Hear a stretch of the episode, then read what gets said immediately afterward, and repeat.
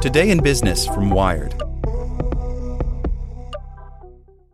This podcast is sponsored by Ramp. Are you the decision maker in your company? Consider this. For the first time in decades, there's a better option for a corporate card and spend management platform. Meet Ramp, the only corporate card and spend management system designed to help you spend less money so you can make more. Most corporate credit cards offer points as incentives, but those points amount to less than their worth in real cash value. Ramp's business cards offer you cash back, real money in your pocket. Plus, you control who spends what with each vendor. And Ramp software collects and verifies receipts automatically, which means you'll stop wasteful spending and close your books in hours instead of days. Businesses that use Ramp add up to 5% to their bottom line the first year.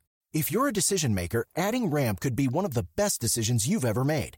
And now get $250 when you join Ramp for free. Just go to ramp.com slash easy. Ramp.com slash easy. R-A-M-P dot com slash easy. Cards issued by Sutton Bank and Celtic Bank members FDIC terms and conditions apply. Want to learn how you can make smarter decisions with your money? Well, I've got the podcast for you. I'm Sean Pyles, and I host NerdWallet's Smart Money Podcast. Our show features our team of nerds, personal finance experts in credit cards, banking, investing, and more – and they'll help you make the most of your money while cutting through the clutter and misinformation in today's world of personal finance. You'll get clarity on strategies to help you build your wealth, invest wisely, shop for financial products, and plan for major life events. Listen to NerdWallet's Smart Money Podcast wherever you get your podcasts. Today in Business from Wired.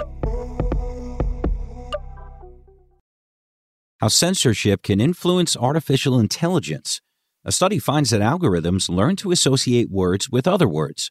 Democracy can equal stability or chaos. By Will Knight.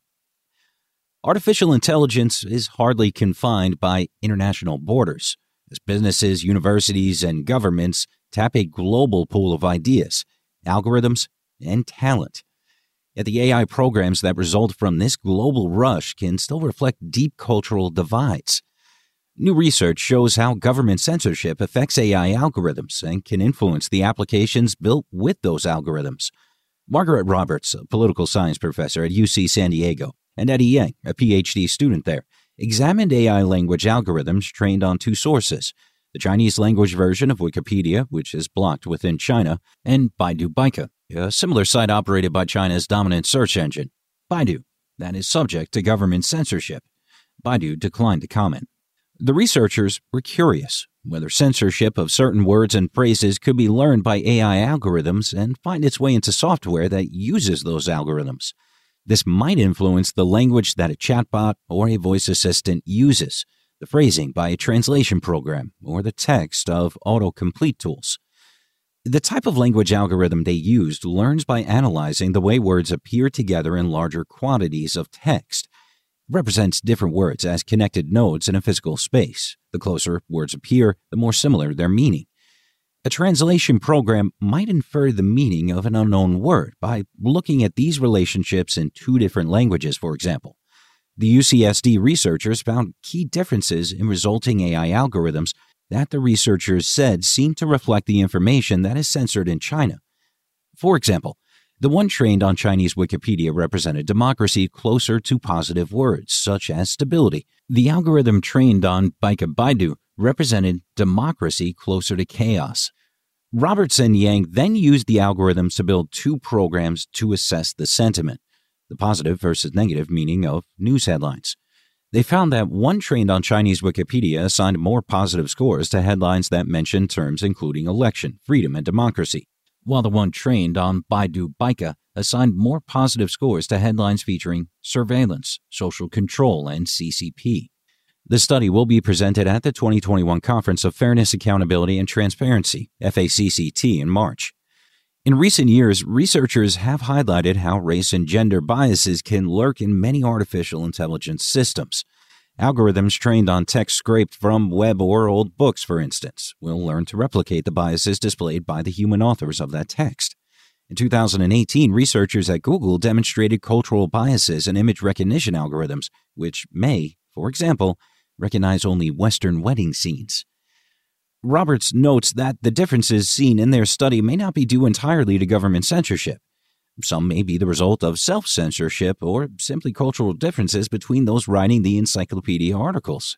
But she says it is important to recognize that government policy can cause other forms of bias to lurk in AI systems.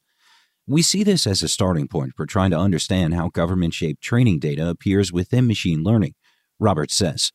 Roberts says researchers and policymakers need to consider how government in the future might influence how AI systems are trained in order to make censorship more effective or export particular values.